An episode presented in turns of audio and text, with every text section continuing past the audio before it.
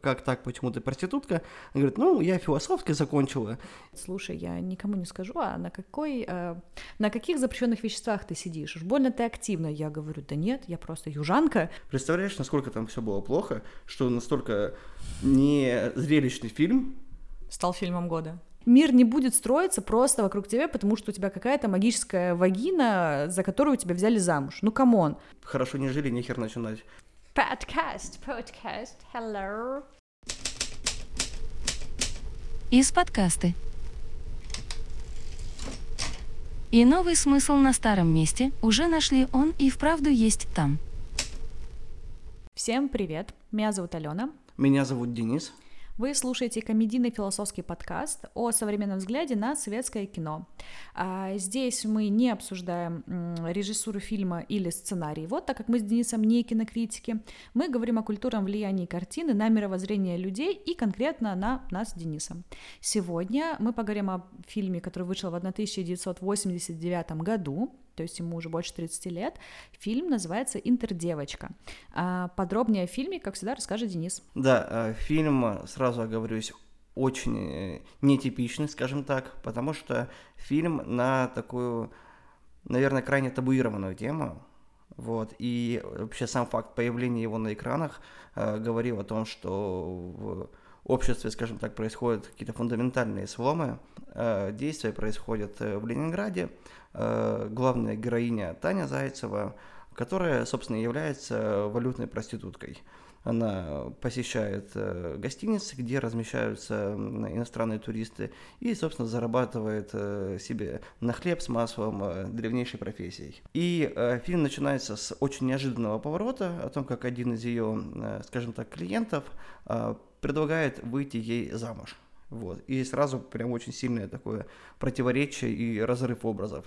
Да, как бы проститутка, которая получила возможность выйти замуж за э, шведа и, соответственно, улететь в Швецию. Фильм, кстати говоря, советско-шведский, то бишь э, часть э, съемок происходит в Швеции, частично на шведские деньги, э, актеры шведы, по-моему, или первый, или один из первых э, советских фильмов, которые не на государственные деньги были сняты. Путем очень долгих э, трудов и стараний она все-таки э, выходит э, замуж за этого шведа, э, преодолевает бюрократическую машину, э, все-таки покидает Советский Союз, уезжает туда за счастливой жизнью, э, но оказавшись там, она абсолютно не э, получает того, чего хотела, да, она, ей покупают машину, она живет в огромном доме, у нее куча э, вещей, цацок и прочих прелестей, всего того, что было недоступно в э, советской России. Но при всем при этом она начинает испытывать э, чудовищную, жгучую э, тоску э, по родине. Потом ее мать э, узнает о том, что э, ее дочь была валютной проституткой, кончая жизнь самоубийством. Э, главная героиня, не зная этого, все равно срывается и мчится в аэропорт, потому что очень сильно хочет э, на родину. И ну, в фильме это не очень э, однозначно показано. Ну, вроде как она попадает в автомобильную катастрофу и погибает. Вот это, если очень-очень прям крупными мазками поверхностно э, сюжет этого фильма. Да, и тут, как всегда, наши мнения с Денисом разделились. В общем, э, моя позиция какая? Скажу сразу, фильм мне было смотреть очень тяжело, э, хотя я была инициатором того, чтобы мы его выбрали для следующего выпуска. Моя позиция стоит следующим. Я считаю, что главная героиня а, очень инфантильный и абсолютно не жизнеспособный ребенок потому что э, мне понятна ее мотивация, мне понятна героиня как персонаж, да, как, э, как героиня главная, почему все-таки она. Ее жизнь в России это первая часть фильма, где показано, как она работает валютной проституткой ночью, по утрам она, значит, э, днем она работает медсестрой в больнице, как она взаимодействует с мамой, э, с подругами, как она в принципе, ведет свою жизнь, и почему она хочет уехать э, за границу, то есть в сытую, жирную, довольную Швецию, где книги Пастернака можно купить просто так, придя в магазин, где бананы продаются на каждом шагу, и, в общем, жизнь, как вы понимаете, просто рай на земле с э, молочными реками и кисельными берегами. В итоге она все-таки уезжает за границу, и, честно, на моменте, когда заканчивается первый фильм, и она садится в самолет и летит в Швецию, я прям за нее возрадовалась, подумала, круто, go girl, давай. Но когда начинается вторая часть фильма, э, где, собственно говоря, как сказал ранее Денис, да, показывают, показывают ее сытую, довольную жизнь в кабриолете на Volkswagen и в цацках, и в шмотках, тут как раз-таки проявляется ее натура, что она на самом деле реально ни о чемный персонаж. Почему? Потому что на год живет в Швеции, у нее муж швед, не мерзкий персонаж. Да, он, он женился на проститутке, он ее полюбил, он ее обеспечивает, он говорит о детях, он ее защищает перед своими коллегами, он искренне хочет, чтобы она была счастлива. Что делает она? Она весь фильм а по сюжету она живет в Швеции год до того, как попадает в автомобильную катастрофу. И она ни хрена не делает, кроме как кричит на своего мужа, а, что ей что-то не нравится, что он мало зарабатывает, и, видите ли, она там как-то хочет приводить каких-то мало знакомых людей в дом, а он ей не разрешает. Знаете, честно, я бы охренела, если бы я пришла домой, а у меня вечно какой, у меня какой-то мужик сидит дома, и мой бы, не знаю, партнер сказал, ой, дорогая, я тут, значит, своего земелю из родного города встретил, мы тут бухаем. Я бы сказала, пошли вы оба нахер отсюда, потому что в моем доме чужие люди. То есть я тут шведа абсолютно понимаю, хотя я русская и очень хлебосольная хозяйка, очень люблю гостей. То есть, да, прошу это учесть. Вот. Эм, и в чем, собственно говоря, моя позиция, что героиня за год ни хрена не сделала. Она только сосала деньги со своего мужа, заметьте, не у мужа, а деньги только ее мужа.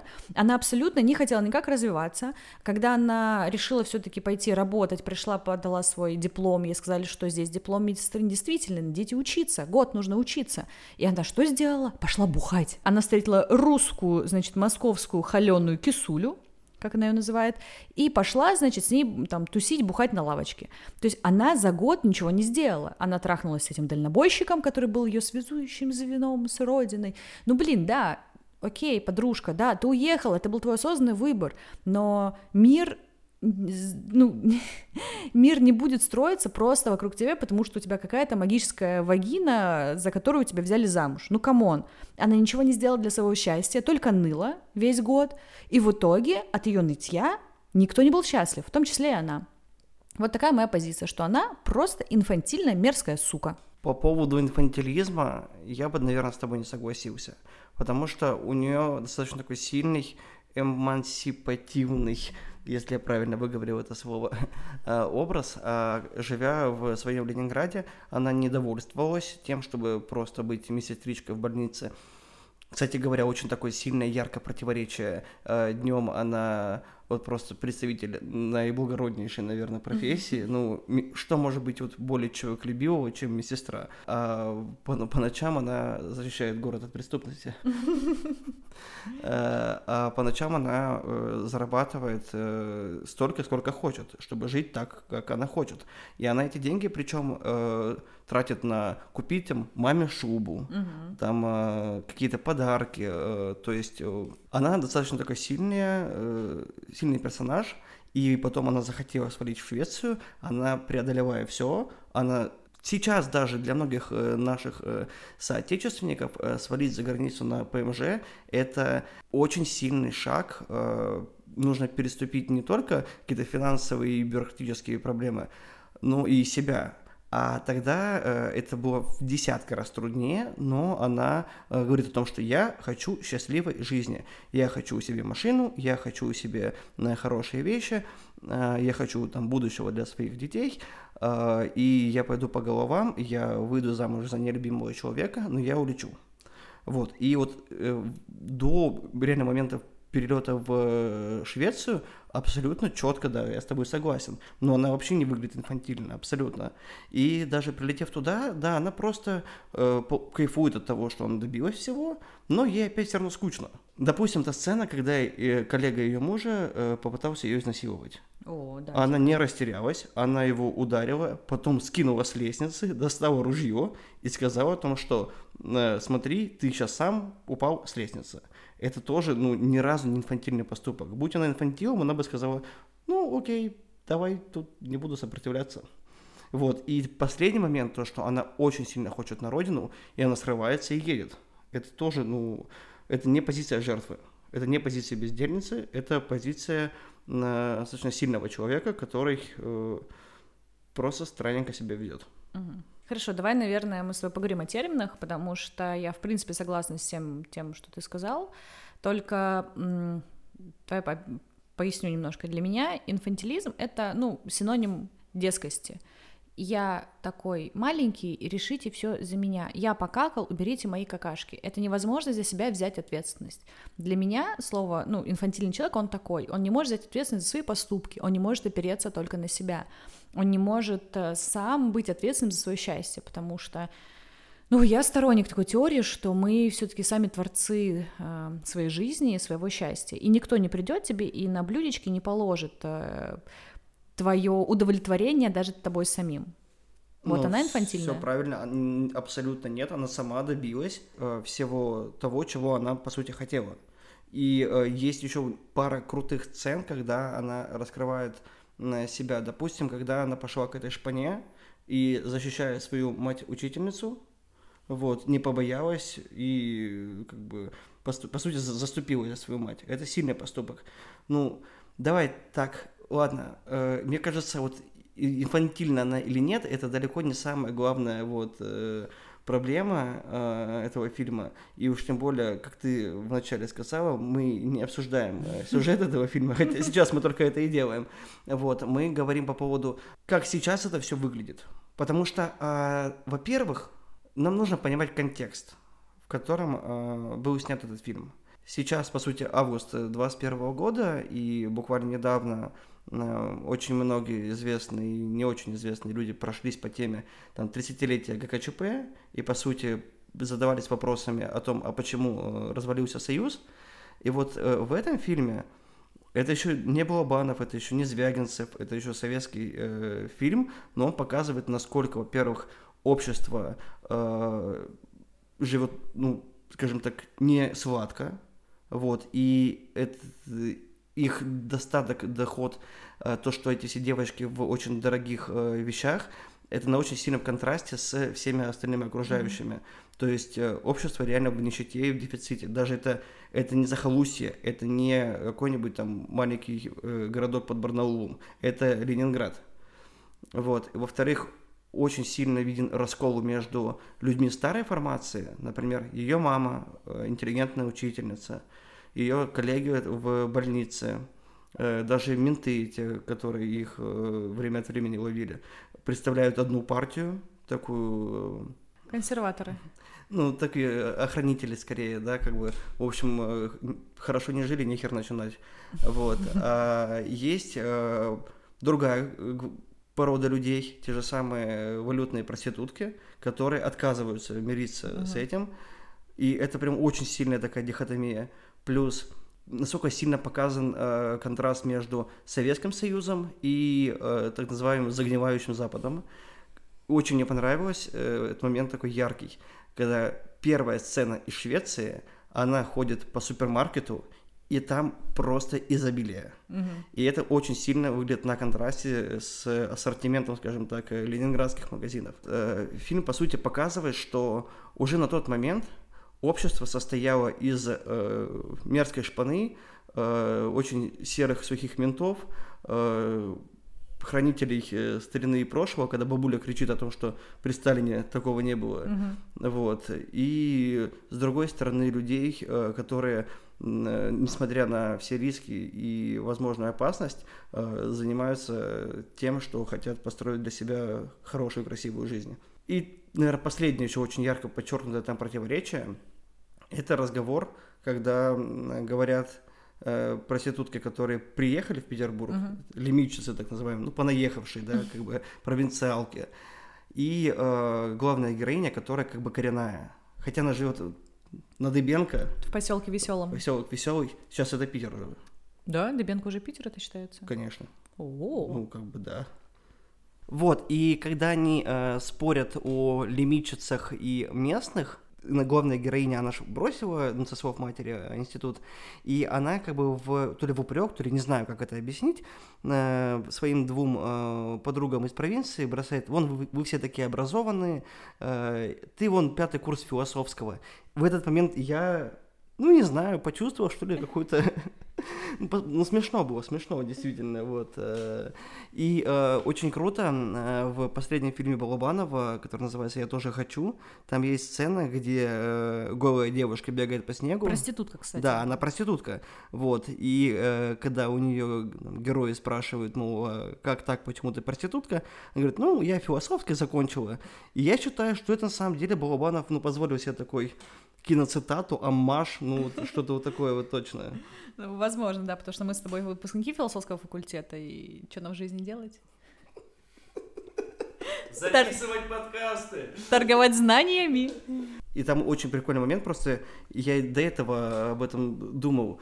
Я когда сам жил в Питере, я обращал внимание на то, что на многих работах ярче всех э, сверкают, это именно понаехавшие, а местные зачастую довольствуются тем, что они родились в Петербурге. Мгм. Это уже как э, самое главное достижение. Они в целом уже состоялись как люди, только потому что они родились в Петербурге. И э, амбиции, как правило, ну, это лично мое мнение, Мгм. ну, как бы со своей колокольни, но из всех, кого я видел, у понаехавших амбиций было гораздо больше. Мгм. Потому что для того, чтобы они понаехали, это уже нужно быть человеком, который встал, э, собрал свои шмотки, решился и поехал э, в Питер. Мгм. Это уже о, тебе говорит, как о человеке, который готов э, на риски и на какие-то отчаянные поступки. Вот. И там точно такой же разговор о том, что э, вот, девушка из провинции упрекает коренную в том, что это у вас есть мама, папа и тарелка супа, Мгм. а нам крутиться нужно как угодно. То есть весь фильм, на самом деле, для меня вот он очень крутой тем, что он полон противоречий. Но он не крутой тем, что он необоснованно затянутый, медленный, и очень часто, ну, прям трудновато его смотреть. Но в 89 году в Союзе он просто самый массовый, самый кассовый, 40 миллионов людей Мгм. посмотрело. Представляешь, насколько там все было плохо, что настолько не зрелищный фильм, Стал фильмом года. Да, кстати, как человек, который тоже понаехав, понаехавший, живет в Петербурге уже седьмой год, скажу, что я с тобой полностью согласна в том, что мы, понаехавшие, намного активнее ну, по крайней мере, это видится. Я раньше думала, что это чисто менталитетная история, потому что, ну, давайте говорить честно, сейчас современный мир, и, ну, Дэн, мы с тобой переезжали не где-то на Дыбенко жить, мы оба с тобой всегда жили в центре, при центральных местах, мы как-то сразу начали с тобой тоже работать, то есть мы никогда не побирались на тысячу рублей э, стипендий. Я это имею в виду, что сейчас современный мир, он все-таки как-то, да, позволяет, возможно, нам а, приехать со своей тарелкой супа. Да, без мамы, без папы, без крыши, без своей квартиры над головой, но как минимум возможность работать не проститутками. У нас с тобой была, вот, но я даже помню, работала в большой компании, а, называть ее не буду, вот, большая корпорация мировая, и я помню, как мой менеджер, она была из Москвы, она как-то ко мне подошла и такая говорит, слушай, я никому не скажу, а на какой, э, на каких запрещенных веществах ты сидишь, уж больно ты активно, я говорю, да нет, я просто южанка, ну, типа, для меня странно сидеть и как бы быть медленной, как были мои, не все, конечно, есть тоже в жопу ужаленные местные, коренные, это тяжело это, да, умолять, но очень много было людей, которые действительно со своими квартирами, которыми родители, да, там на 18-20 лет подарили квартиры, у которых там мужья, жены местные, которые сидят, и вот они всю жизнь на одной должности, им что-то вот это рыпаться не надо, у них все есть, машина, квартира, дача, все им досталось как бы, ну, проще, чем нам, понаехавшим.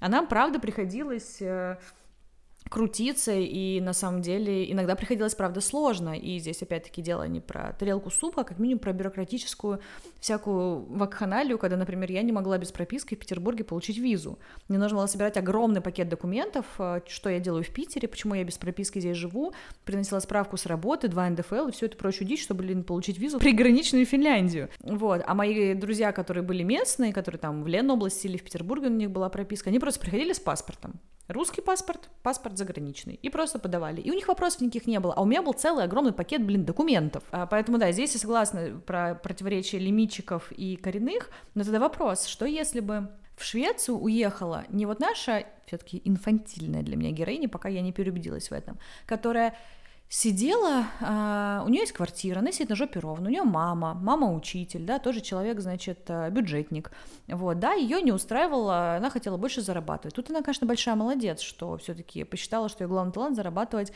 как э, говорил антибиотик, своим сладким местом. Пер- персонаж бандитского Петербурга. Вот, она все равно пошла работать, хоть и по такой профессии, но на самом деле ее инфантилизм для меня проскакивает еще в начале фильма, когда у нее идет разговор с мамой, и мама говорит, вот ты не закончила институт. Она говорит, а зачем мне пять лет учиться, чтобы зарабатывать 100 рублей? Ну, честно, я здесь, с ней согласна, и, наверное, как бы есть в этом логика, зачем тратить свое время, когда можно пойти сразу работать, если образование, в принципе, наверное, тебе особо не нужно, и ты можешь, там, видишь себя в другом. Но вопрос в следующем, что она реально была прикормлена всегда.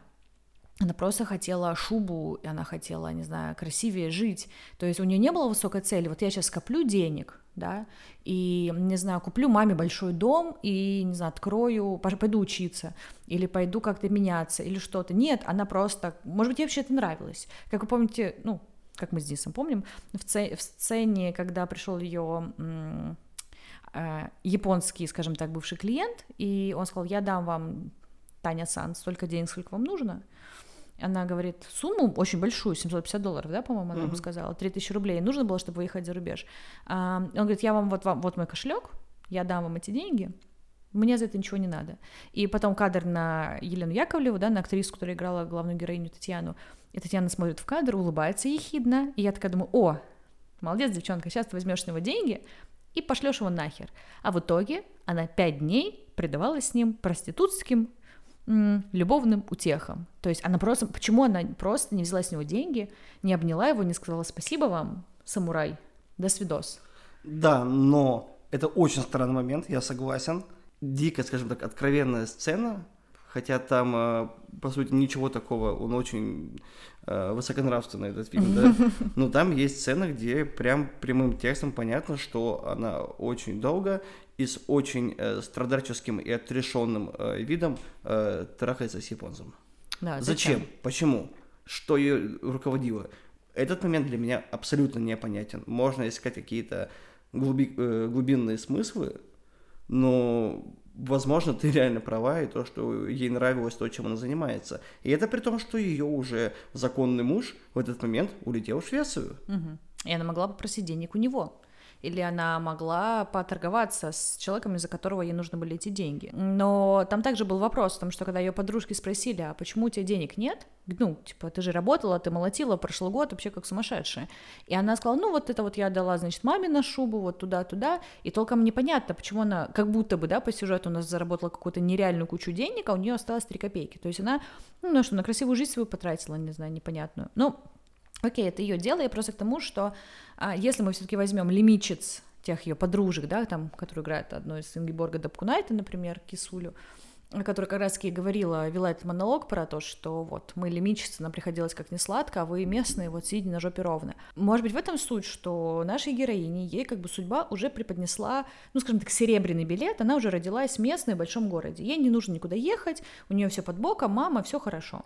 И, э, соответственно, чтобы как-то в жизни крутиться, ей нужно выйти из своей зоны комфорта, сжечь все эти мосты, комфорта и как бы понимаемости, понятности, и пойти прыгнуть в эту неизвестность, но прыгнуть осознанно и сказать, да, я сейчас уезжаю, хер пойми куда, я никого не знаю, языка я там, скорее всего, не знаю. У меня есть один человек, который раньше был моим клиентом, который меня любит и на мне женился, что я там буду делать? Вот вопрос, да, то есть адекватный человек бы задал себе этот вопрос, что я там буду делать? Я буду хорошей женой, я его, как там был диалог с мамой, а, когда мама сказала, ну как же ты выходишь замуж без любви? Она говорит, мам, я тебя умоляю, что ты как маленькая, надо полюблю. То есть она могла сесть сама с собой и спросить себя, сказать себе, Тань, что будем делать?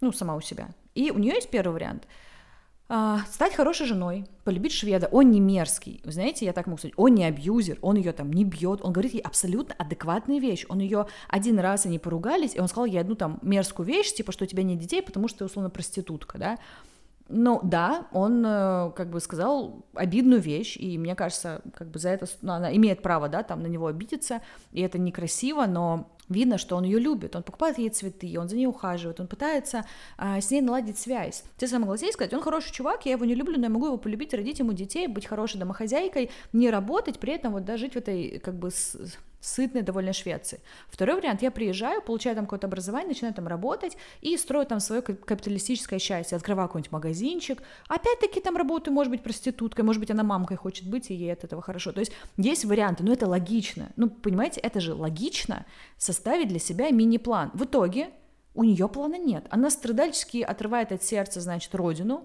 уезжает э, в Швецию, там она сидит Значит, сначала кайфует от бабок, от изобилия, от шмоток, от тачек и тому подобное. А когда вот этот кайф заканчивается, и она понимает, что как бы нужно за этот кайф все равно расплачиваться. Хоть это сейчас очень грубо звучит, расплачиваться, но по факту. Что делать дальше?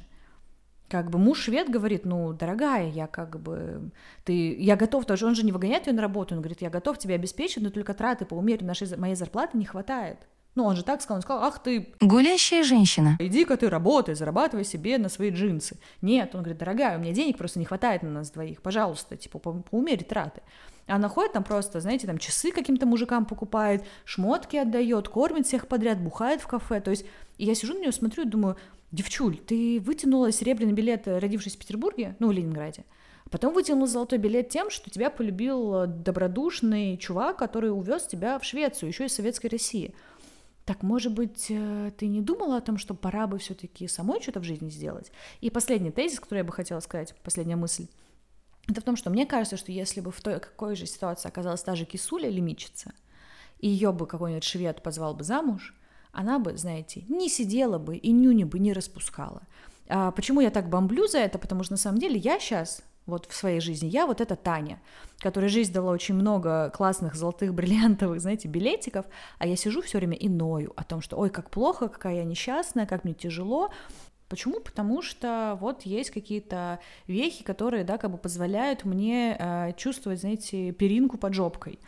И я часто думаю, что если бы я вот все бы бросила и вышла максимально бы из зоны комфорта, и оказалась бы э, одна, никому не нужная, с тремя копейками в кармане, и пришлось бы уже крутиться и вертеться, иметь бы амбиции, что я тогда бы точно бы нюни бы не распускала. И вот поэтому данная героиня вызывает во мне чувство сопротивления, что какого хрена ты имеешь такие классные возможности, ты переехала в Швецию, и ты ни хрена, блин, не делаешь. А, смотри, повторюсь, согласно литературному источнику, это 88 год, согласно э, фильму, это 89 год, но в любом случае это эпоха э, конца Советского Союза. И тогда у людей, как мне представляется, было немного по-другому организовано мышление. Не было вот того, что нужно ехать и делать четкий план – есть просто понимание, вот есть наша э, советская родина, угу. а есть э, Забугорщина, где все само собой э, красиво организуется.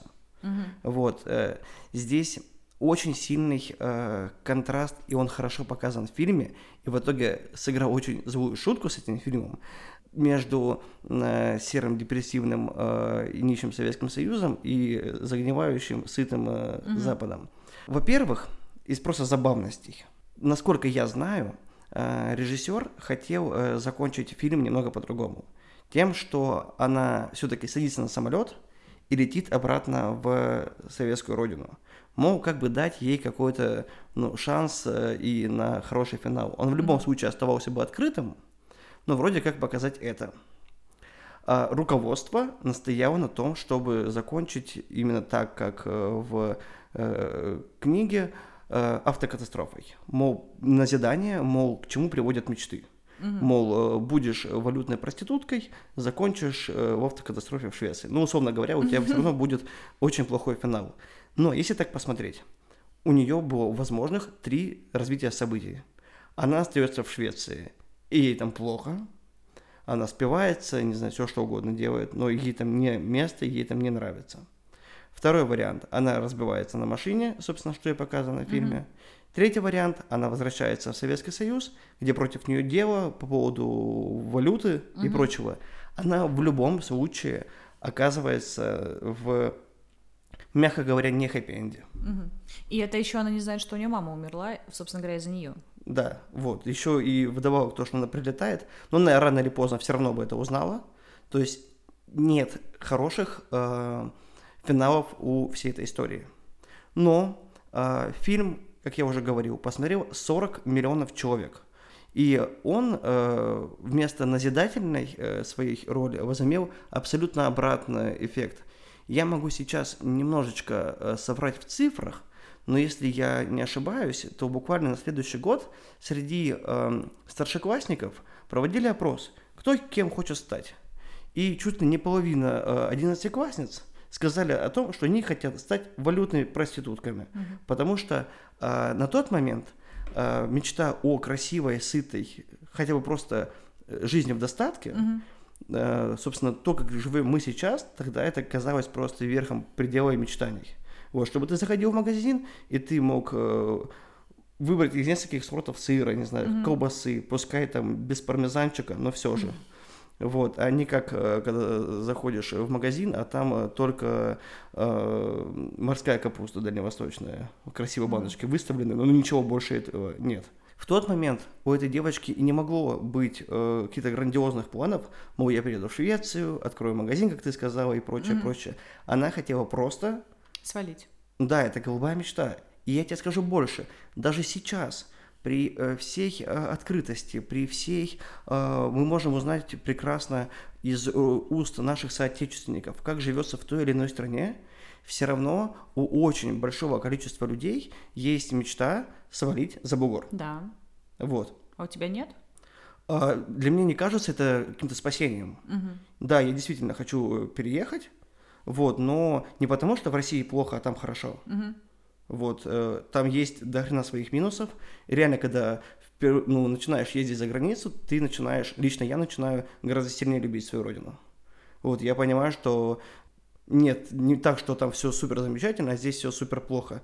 Э, и там есть очень дикие, странные и отвратительные mm-hmm. вещи, которые просто вызывают э, ну, отчасти шок. И даже в цивилизованных там Франциях э, и прочих Европах. Mm-hmm. Вот. Что творится в менее обеспеченных уголках мира, я вообще боюсь себе представить. Mm-hmm. Вот. Просто хочется разнообразия. Я бы никогда не сказал, что я уеду на ПМЖ там за бугор. Пожить какое-то время, да, круто. Ну, mm-hmm. как бы, то есть, э, поэтому очень сильно, на самом деле, трудно проводить э, прямые параллели между твоей жизнью mm-hmm. сейчас и ее, условно, условно, ее жизнью тогда. Потому что все-таки железный занавес – вплоть до того, что там э, нельзя там письмо передать и прочее, прочее, очень сильно отсутствовало э, реальное понимание, как там будет. Она не знала, куда она едет. Она знала, что будет сыто, пьяно, mm-hmm. хорошо. Но то, что, э, опять-таки, здесь еще вот напрямую не проговаривается, но вот этот момент, мол, мы здесь все душевные, открытые, mm-hmm. пускай грубые. Ой, господи, сколько там э, вот такого бытового хамства. О, потрясающе, да. И это, повторюсь, это не какой-нибудь э, маленький городок э, в богом забытом э, регионе. Культурная столица. Это как бы Ленинград. А там хамство просто повсеместное. Да. Вот, это тоже еще такой, знаешь, очень сильный маркер позднесоветского общества. Угу. Отсутствие какого-либо сервиса, отсутствие... Угу. Сейчас люди гораздо, мне кажется, вежливые, как минимум общаются между угу. собой. Вот, опять-таки, мне трудно говорить, я не жил там, но э, по тем артефактам, которые пооставались, фильмы, какие-то mm-hmm. короткие видео, шутки, зарисовки и прочее, мол, вы говорите на русском, нет, а на советском, а mm-hmm. что надо? Ну вот, то есть там э, много такого. Поэтому я бы не сказал, что она отрицательный персонаж. Я бы сказал так, во-первых, в фильме вообще лично у меня нет ни одного персонажа, который э, вызывал бы какое-то чувство сопереживания, угу. сопричастности. Наверное, только мама, но и то только э, из жалости. Вот, все остальные, честно говоря, реально неприятные персонажи, но на мой взгляд. Вот, но я бы и не сказал, что она, вот главная героиня, прям плохая. Она просто продукт своей эпохи. Она просто э, девочка, которая хотела жить красиво, но не знала как. Угу. Вот, и это если бы он закончился на первой серии, когда просто он садится угу. и улетает в Швецию, да. это была бы просто драма. Угу. Но вторая часть превращает полностью фильм в трагедию, в абсолютную трагедию. И еще один крутой момент. Это молоденькая соседка, которая, Ляля. Раб, да, Ляля, которая работала вместе с Татьяной, медсестрой, которая видела, как э, ее подруга Татьяна зарабатывает э, ремеслом, и которая тоже не устояла, и по сути тоже из приличной, хорошей, воспитанной э, такой девочки медсестры тоже э, соблазняется на, что называется, красивую жизнь. Вот, ну вот как ты думаешь, э, тогда, понятное дело, этот фильм произвел фурор, наконец-таки с большого экрана начали говорить о вещах, которые реально существуют, Мгм. не какая-то соцреализм, знаешь, э, ура-ура, и все будет прекрасно, а поднимаются реально сложные, закрытые, жесткие темы. Мне кажется, многие люди узнали только из этого фильма, что существует такое явление, да. Ну, то, что проститутки Да. есть, думаю, все знали, а то, что быть проституткой, но не просто там э, Блудницей подзаборной. А красиво жить, Элитной. элитный, э, сейчас бы назвали это скорее даже эскорт. Как ты думаешь, э, вот сейчас подобная история, она стала более социально приемлемой, она стала более нормальной, или все равно в обществе сохраняется вот такое очень сильно ярко выраженное негативное отношение к подобному роду деятельности? Знаешь, как э, я ем сыр с плесенью, потому что он символизирует загнивающий Запад. Ам, я считаю, что в современном мире, то есть в 2021 году, отношение к продаже себя сильно претерпело изменения по сравнению с 89 годом, то есть э, 32 годами ранее. А, то, что сейчас, я считаю, так мы живем все-таки в капитализме, мы все себя продаем. И благодаря тем же соцсетям, и благодаря, в принципе, культуре продажи, мы сейчас все себя подороже продаем.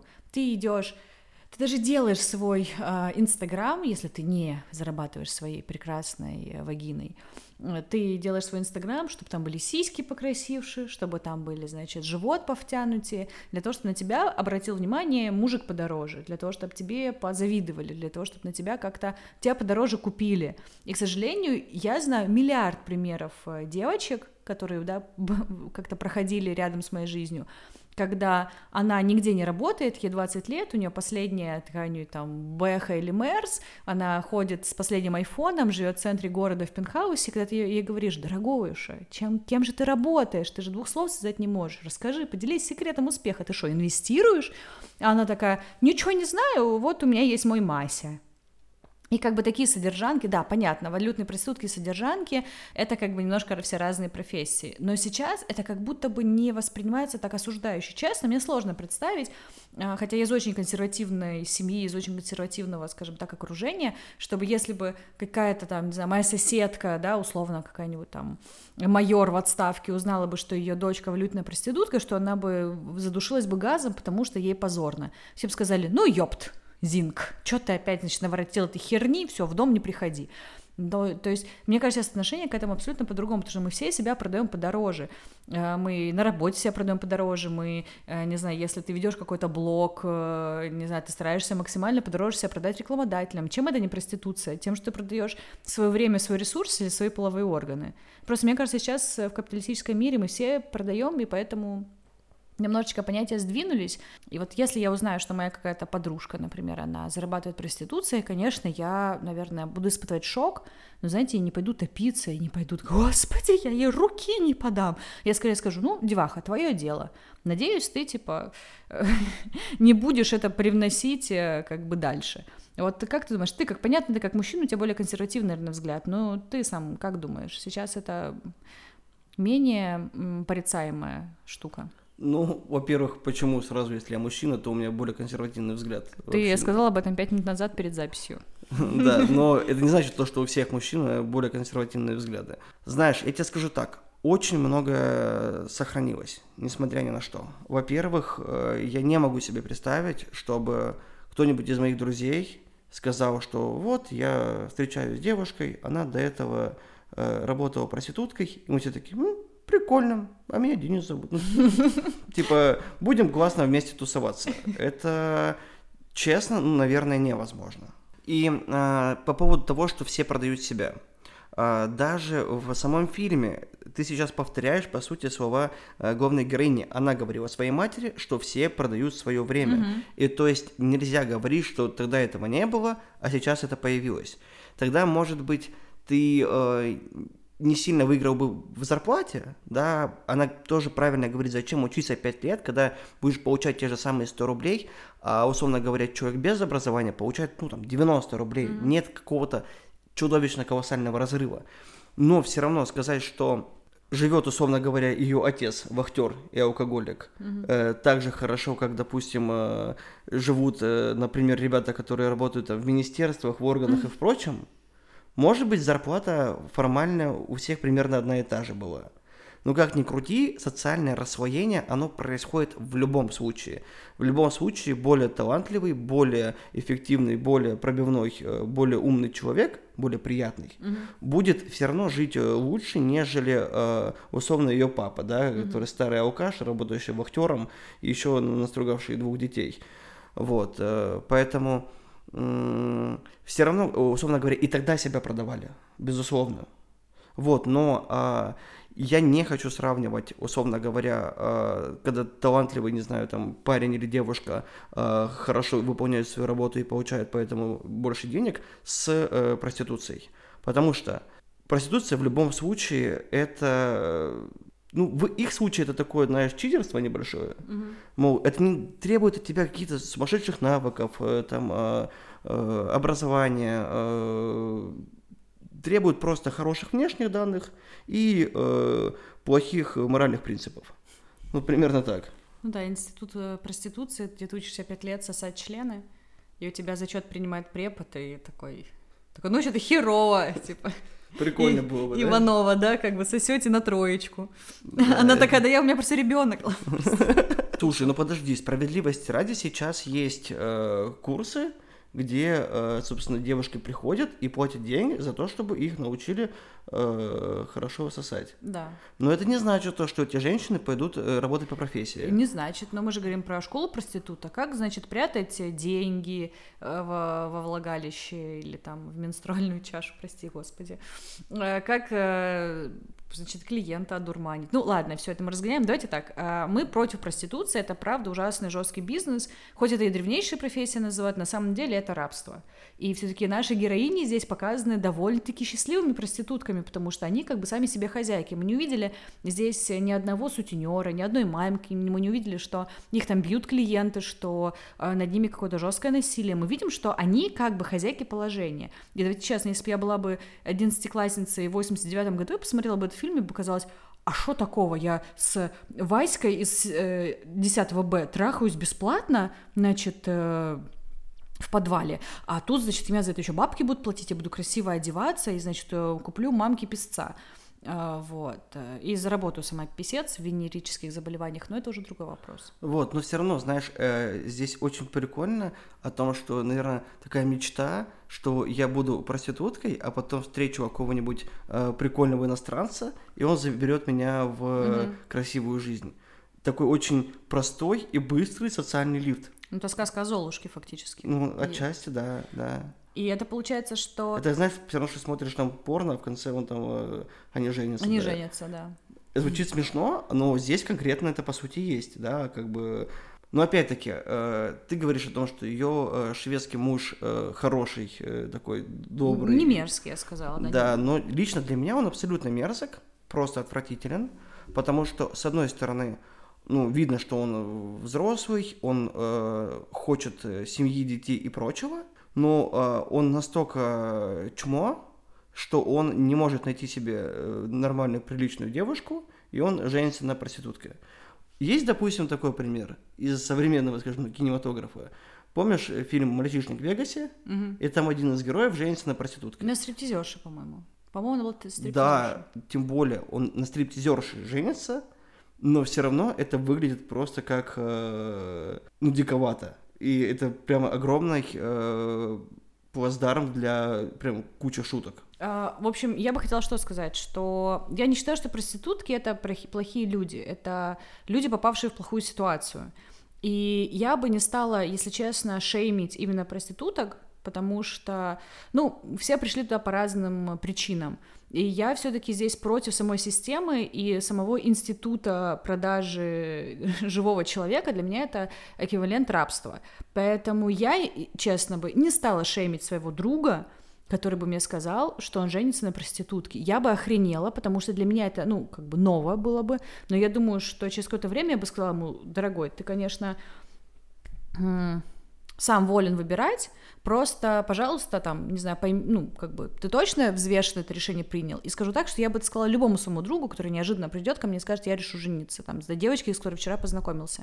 Проститутка не значит плохой, низкоморальный человек. Проститутка может быть моральнее любого из нас сидящих здесь, слушающих этот подкаст, давайте честно. Она неплохая тем, что она проститутка.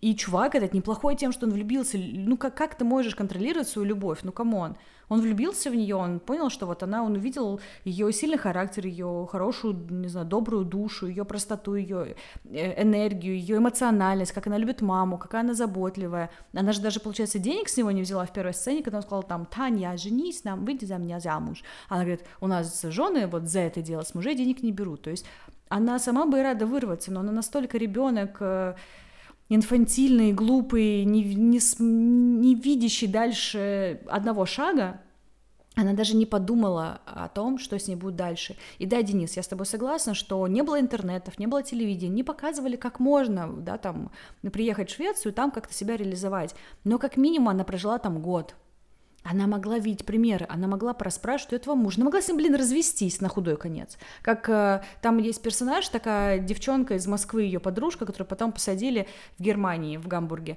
которая говорила, что я вот там тоже, тоже работала проституткой, она говорит, я вот, значит, э, вышла замуж, э, отдала все деньги этому, значит, э, кровососу, который, да, меня привез сюда, здесь по-быстрому развелись, и вот я здесь.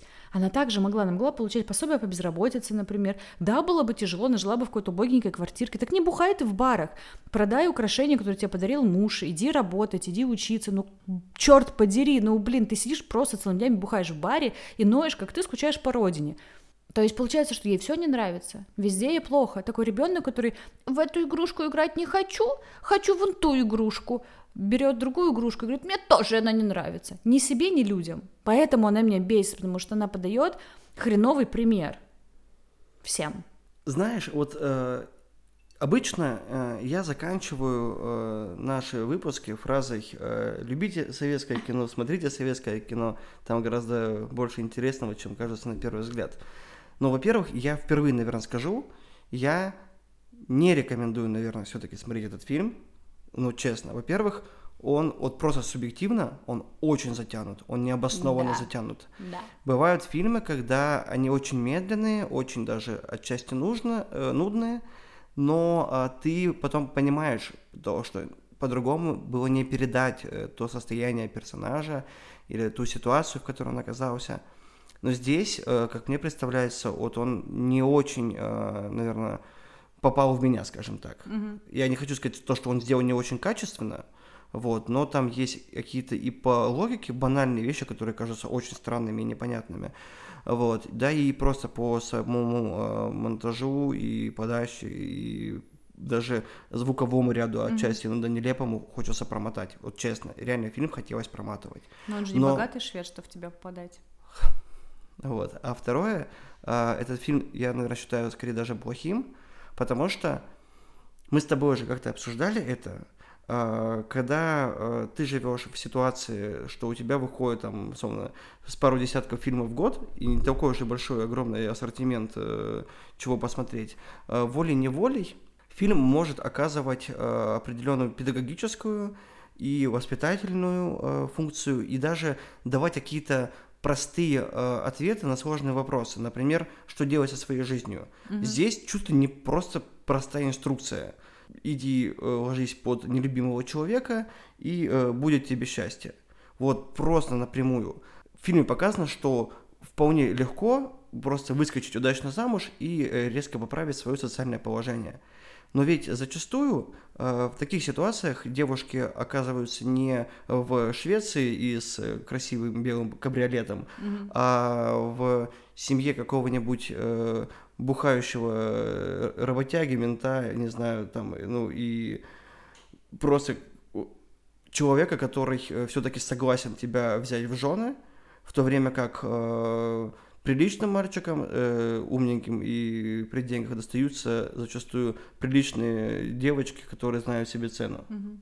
Потому что, как бы, ну, мужики, ну, обычно, ну, не глупые. Ну, как правило, очень привередливо относятся, особенно в нынешних реалиях, к вопросу о том, кого брать себе в жены. Даже если вам немного за 30, есть надежда выйти замуж за принца, на этом ваша жизнь заканчивается. И все эти шутки, знаете, про то, как ваша одноклассница 10 лет уже не меняет, не меняет фотографию ВКонтакте, где у нее аватарка с дня свадьбы, и больше о ней ни слуху, ни духу, и ты думаешь, мать, ты жива там вообще, все хорошо, после замужества жизнь есть. Я как человек, который прошел пятилетний э, как это, курс брака, скажу вам так, на этом жизнь не заканчивается. Действительно, новая глава в жизни только начинается. Поэтому даже если кто-то из вас думает, что вот сейчас, сейчас выйду на новую работу, похудею на 20 кило, заработаю кучу денег, не знаю, выскочу удачно замуж или женюсь на какой-нибудь гарной, богатой девчине. И вот тут-то пойдет удача, вот тут-то жизнь меня вот прям вытяну как бы удачно вот эту лотерейку выиграю. Я вам скажу так, что ни хрена. На этом у вас просто начнется новая глава с новыми водными, как задача на алгебре. У вас просто будут новые водные данные, но вам все равно придется решать эту жизнь. Если вы выйдете замуж или женитесь удачно на большом кошельке, вам придется с этим всю жизнь жить, ну или какую-то часть жизни, и придется выбирать. Если вам посчастливилось уехать жить за границу, в другую страну, работать, учиться, не знаю, просто путешествовать, вы там решили остаться, знайте, что на этом только половина пути вашего – и самое смешное, знаете что? Что никогда не будет вот этой счастливой финальной точки. Финальная точка — это ваша смерть. Жизнь всегда будет непредсказуема, и она всегда будет требовать от вас добиваться своего счастья. Как бы вы ни вытягивали счастливые билетики, вам по этим билетикам придется платить. Ну, на этом все. Бескоронная фразочка сегодня, да? Да. Просто смотрите хорошее кино, любите себя, верьте в себя и... И думайте. И думайте. Да если бы я был вооружен законом против проституции, Зинаида Васильевна, я бы давно вас изолировал. Да если бы вам потребовалось, вы бы нас в две недели без всякого закона ликвидировали. По всей стране. А мы вот гуляем до сих пор. Значит, нужны мы вам.